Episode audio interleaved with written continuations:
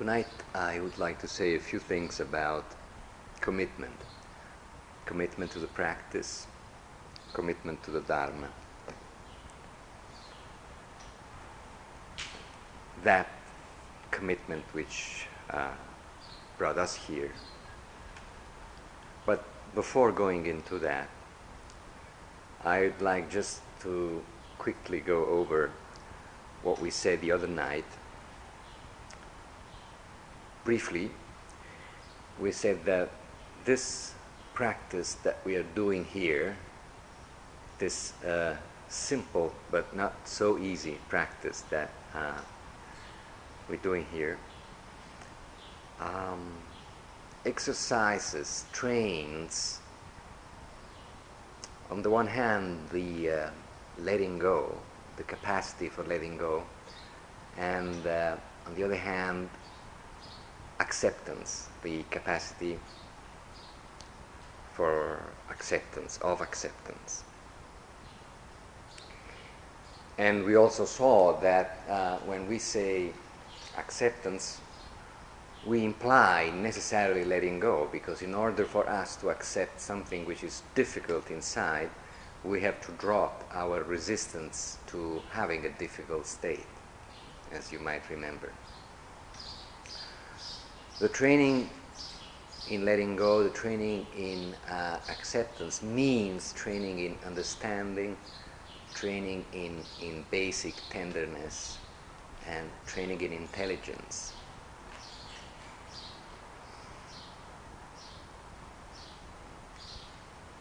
Acceptance uh, seems to have resonated quite a bit, and a number of people commented upon it in interviews. So it might be worth just uh, again briefly to um, add a couple of observations. Um, just key things about acceptance. The first one is that acceptance is very active. The, the acceptance we are talking about is something very active and which takes um, work and training. In other words, it is not to be confused with acceptance as a passive attitude. We do not need any training to develop that kind of acceptance. It is a big problem, and uh, another name for it is fear. So that uh, acceptance uh, has nothing to do with the acceptance we are talking about. But even more important from a practical viewpoint is that acceptance in this practice, and uh, I don't know of uh, um, shortcuts personally, but acceptance gets generated by careful, careful contemplation of non-acceptance within ourselves. Uh, we uh, develop acceptance through careful and frequent, as much continuous as possible contemplation of non acceptance. Whatever, whenever there is aversion, whenever there is uh, attachment, fear, you know, lack of space, contraction, then our practice calls us upon paying attention again and again to this closing up, to this non acceptance. Um, it is the stroking of the child that we were talking about the other night. Now, this is even more important. The issue is not whether this system works or not. The issue is whether we do it or not. Because if we do it, it works. It does work. As everyone who's been doing it for a certain amount of time knows. If it doesn't work, it means that we are not doing it. you know, it's simple and clear.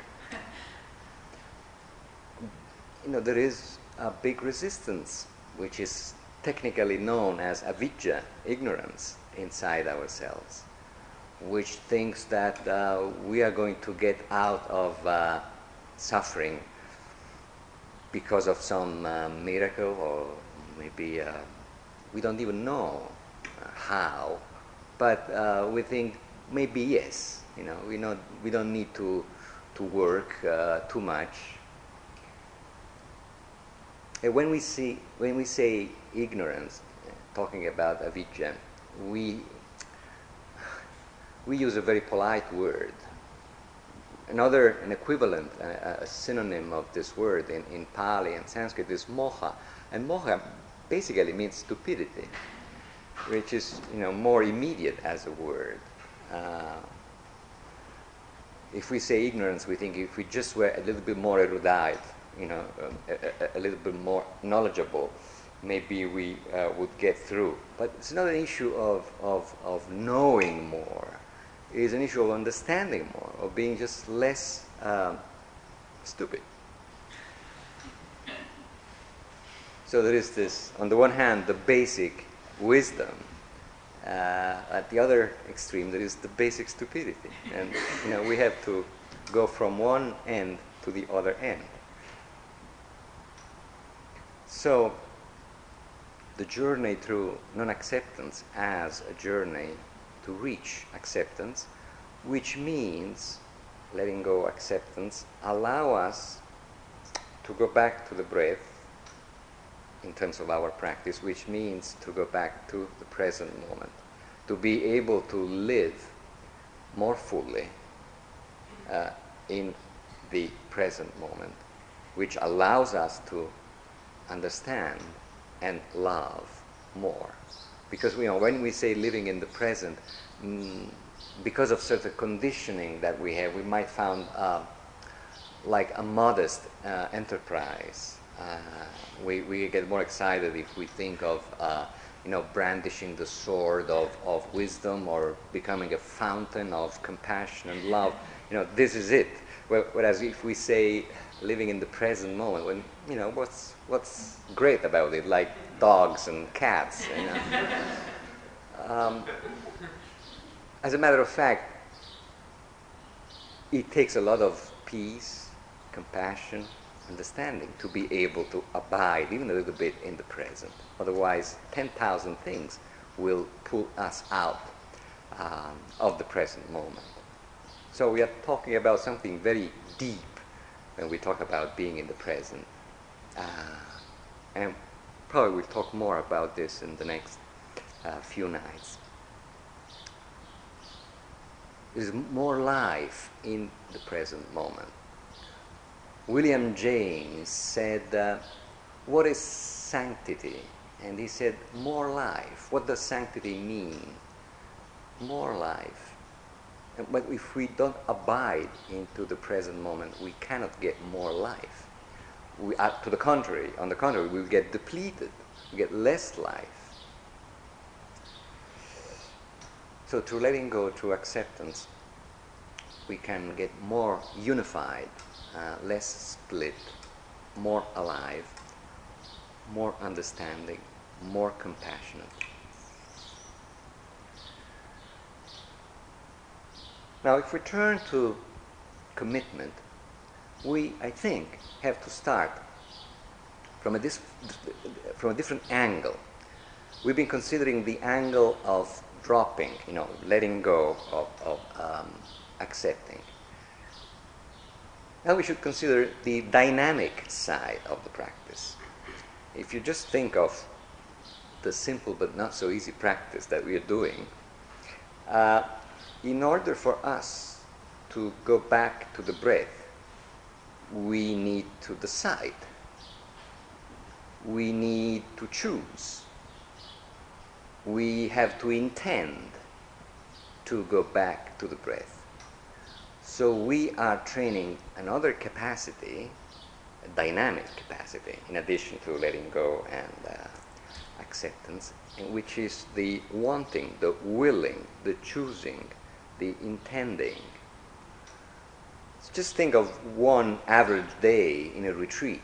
You know, how many times did we decide to go back to the breath or to the stepping or to uh, whatever was our object of meditation at the moment? Maybe some pain we were exploring, and the mind drifts away, and we decide to go back, and we choose and choose again and choose once again to go back to the center.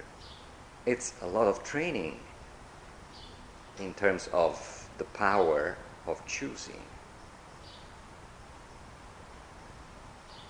Power of choosing is something which needs training and something which we actually train quite a lot in this practice. This is the active, the active side. We can sometimes be unaware of how much work we are doing on that on that side, but if you think of it, it's it's um, you know a remarkable momentum. Just you know, deciding and deciding and deciding.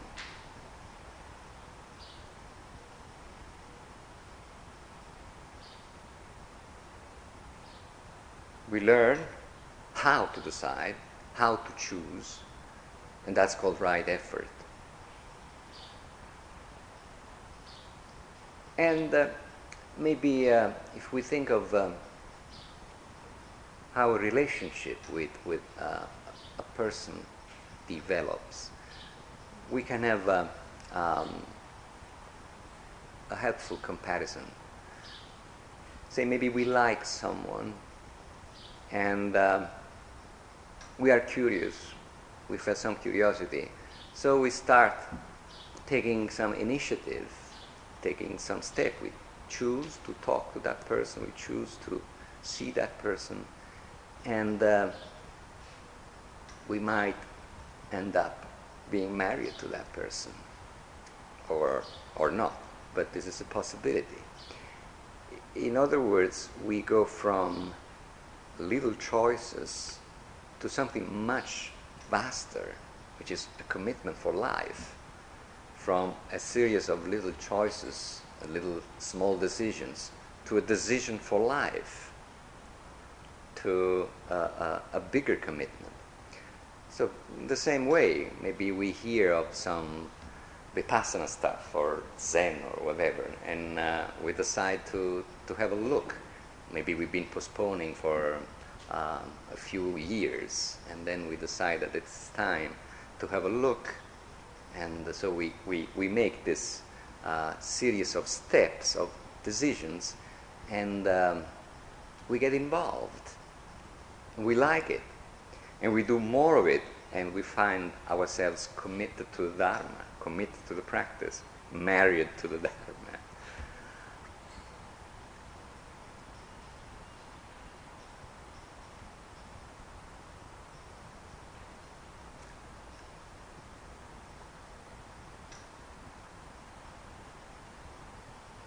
See, at this point, we can maybe continue with the analogy.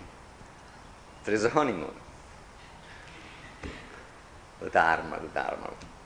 And then the honeymoon at one point is over.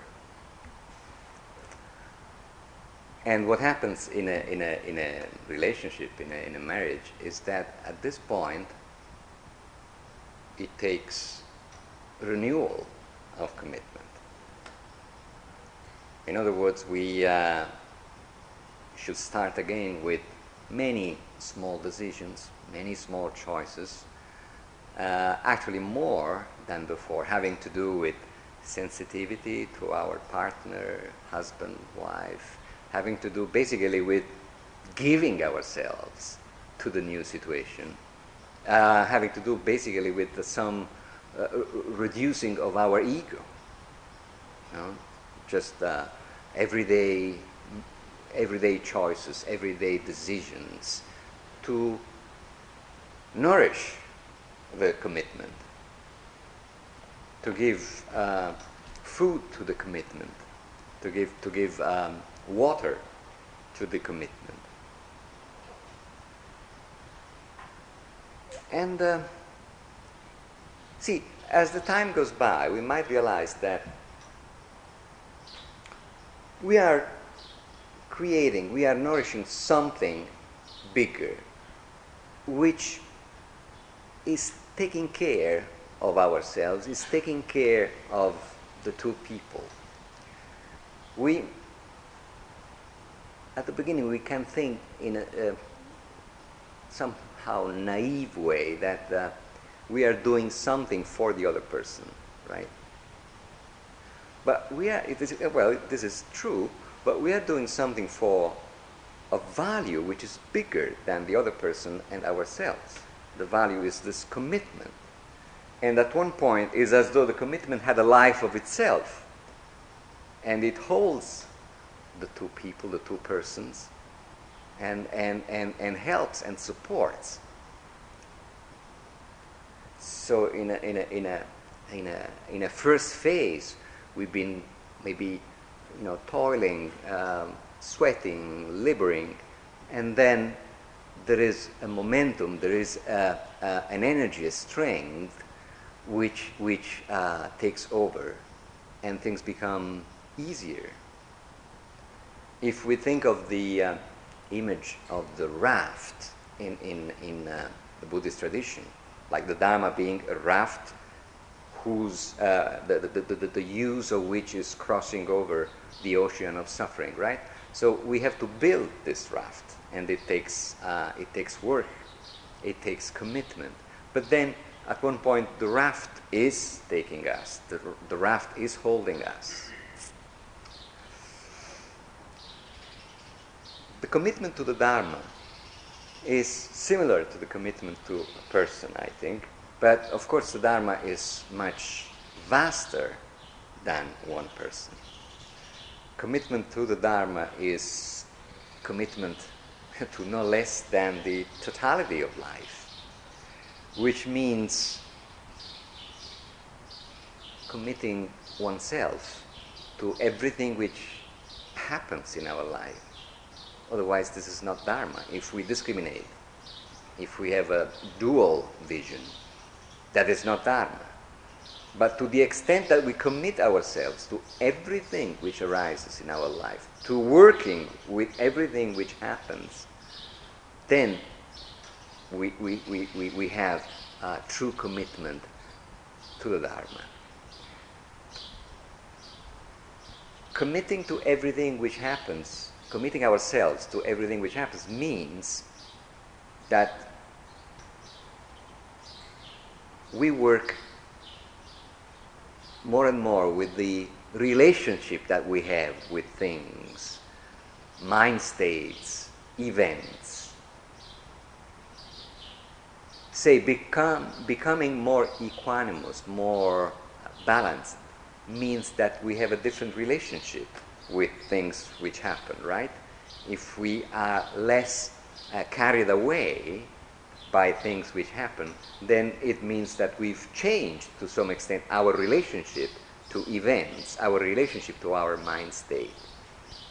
If we are worried, we uh, and we've worked with our preoccupations, we can take ourselves ourselves less seriously. And this too shows that our relationship with our worries our worries, has changed. So, changing our relationship with our mind states, with our reactions, is the work of the Dharma. So, committing ourselves to the Dharma is no less than committing ourselves to changing our relationship with life. Because, why should we change our relationship with life? Because evidently, the one we have now makes us suffer. Otherwise, we wouldn't be here sitting all day long. So we need to change our relationship with life, with what happens inside, outside, it's the same.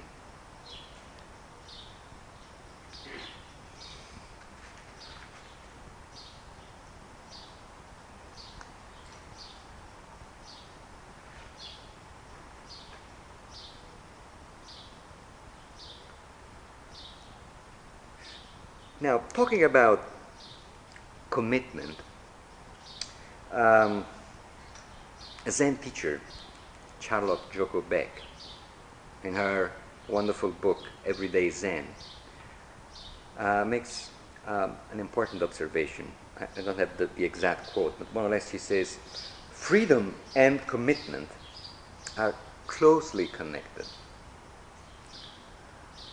when two people commit themselves to one another in marriage, for instance, these two people, in a sense, in a way, are shutting the door on the possibility to turn off the heat and the pressure which is part of the relationship.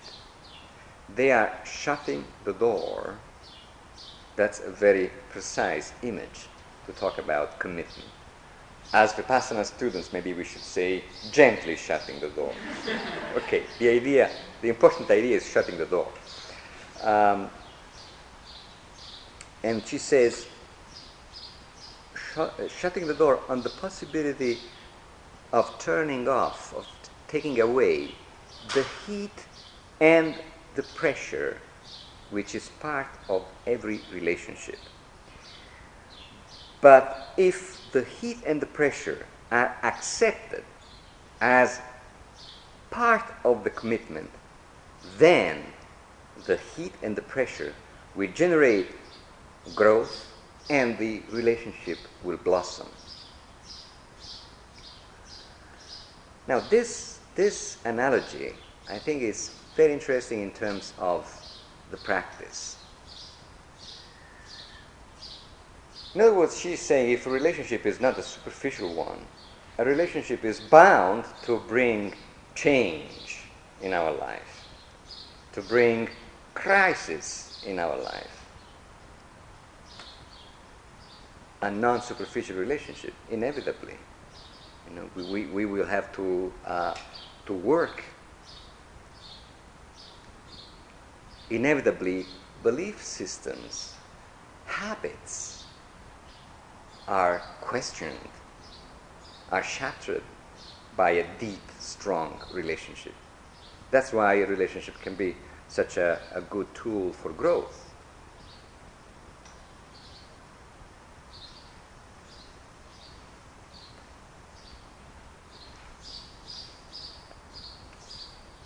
Heat and pressure. You know, we, in other words, we, if we stay in the relationship, we cook, right? It's one aspect of it. We, I don't think the idea is uh, to be grim and. Uh, but there's a very important aspect of a true relationship. The, the, the commitment to the relationship means to stay within the relationship and, and work with the relationship. And then the relationship becomes very uh, uh, creative and, and, and productive. Now, if we think of our commitment to the practice and our commitment to the Dharma, it's the same. Actually, it's very visible in a retreat. Since we are committed to the Dharma, we come to a retreat and we start seeing things about ourselves which uh, maybe we would like we would like not to see. So, heat, pressure, which is created by our commitment to the Dharma. These things would not come to the surface if we didn't have this commitment to the practice, to the Dharma. And the stronger the commitment, and the more trouble. I don't think we should be afraid of this. This is a very important point.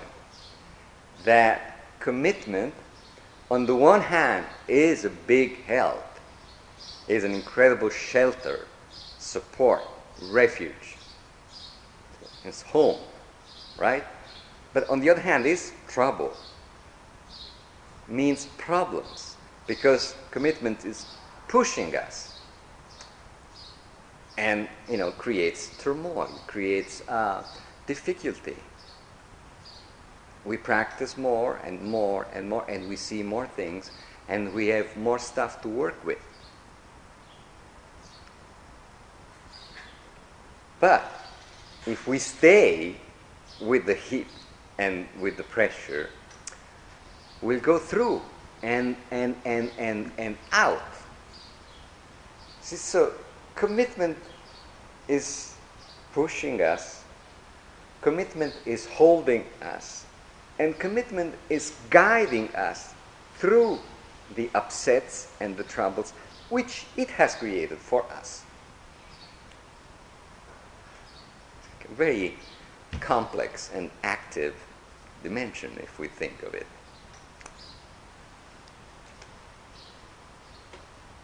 So, because of commitment, knots, difficulties, upsets arise in our life and in our practice. And they arise, if we look according to dharmic eyes, they arise in order to help us. Because without difficulties, without upsets, we wouldn't work.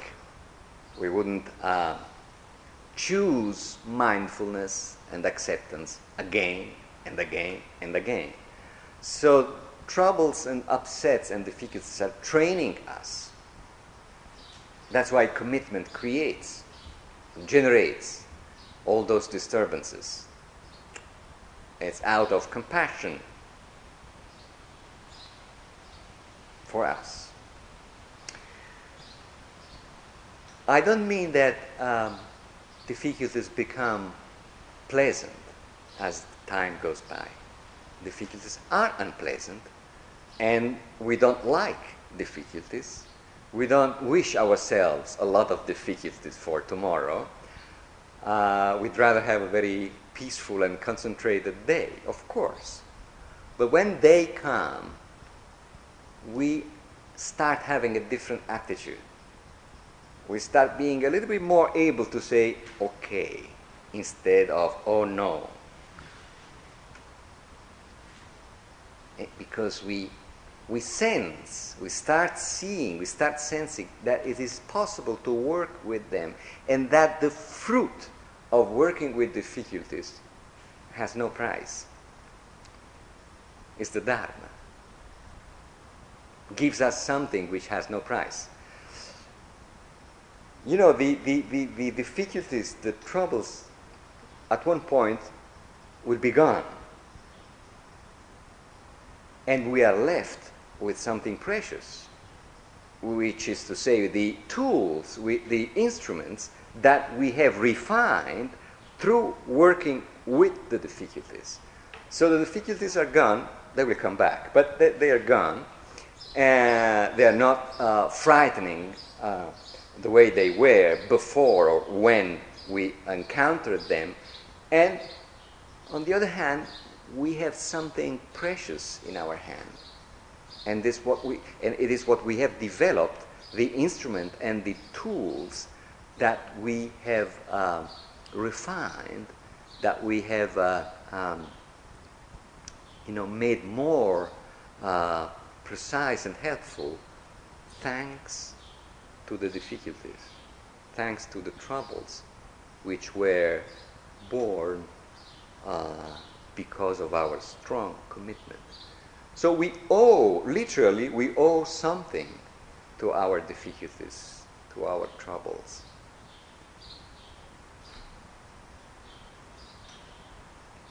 We owe a lot of training, a lot of opening up of our, of our heart. This is not, not small, not small thing. So commitment before, commitment during, commitment after, commitment as a as a as a, a push, a drive, commitment as a help, and commitment as a tool to work.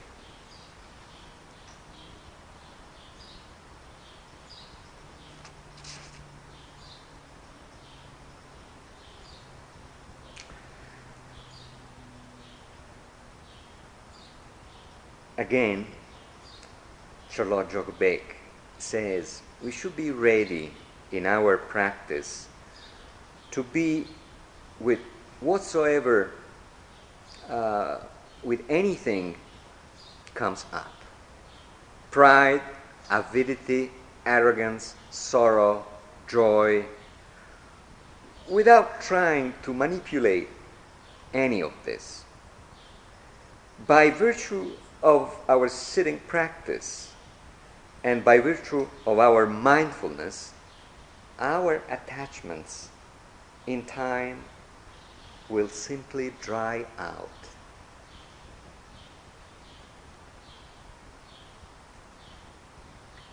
Which means a lot of freedom. Again, she says the practice is shutting the door on a dualistic vision of life. And this needs commitment. When you wake up in the morning and you don't feel like going into the meditation hall, shut the door on this. Put your feet out of the bed and go. If you feel lazy during your work, shut the door and do your best. In relationship, shut the door on criticism and on rudeness.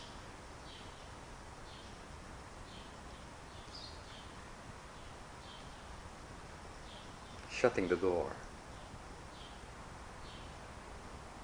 Having the pressure and the heat, having, having the possibility to work, and having the fruits of the work. But if we don't shut the door, if we don't commit ourselves, we don't have the heat, we don't have the pressure.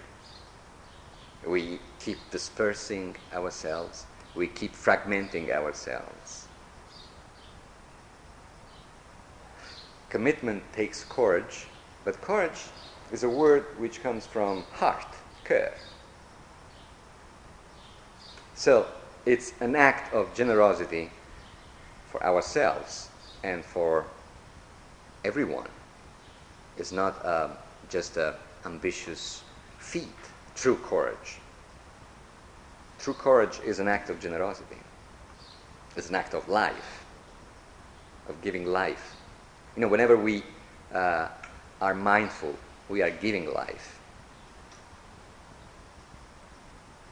So, commitment is a big, big act of courage, of giving life. Of, you know, we stop calculating, we stop imagining, just give ourselves.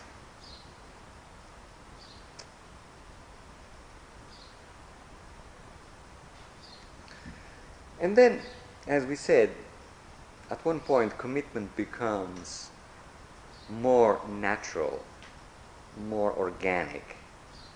It's as though it went by itself.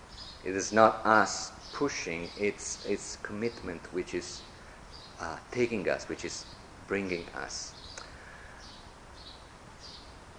Charlotte Beck um, recounts a tale from the old times. It's, uh, it sounds a little bit sinister, but um, it's basically a good tale. She says that there was this man who had fallen in love with uh, a beautiful and perverse woman. And um, he proposed to her, and she said, Okay, I'm willing to marry you, but um, this has a cost. I want something from you. And he asks, What do you want from me? Your mother's head. Because she felt that um, uh, the man's mother was uh, some hindrance. So she decided that uh, didn't want this hindrance. And uh, the man who was very much in love decided that yes, he would have got his mother's head.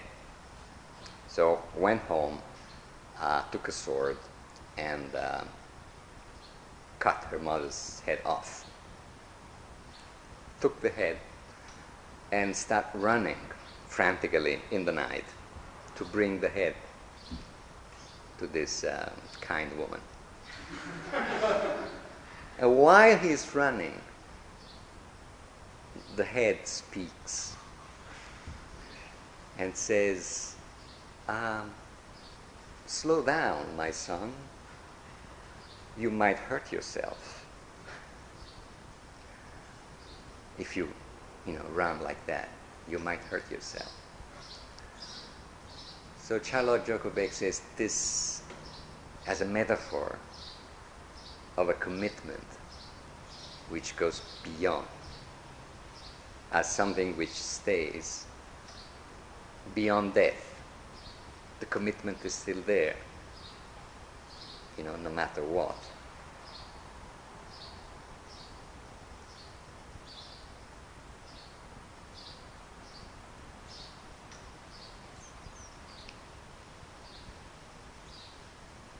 So may we all be very committed to our practice.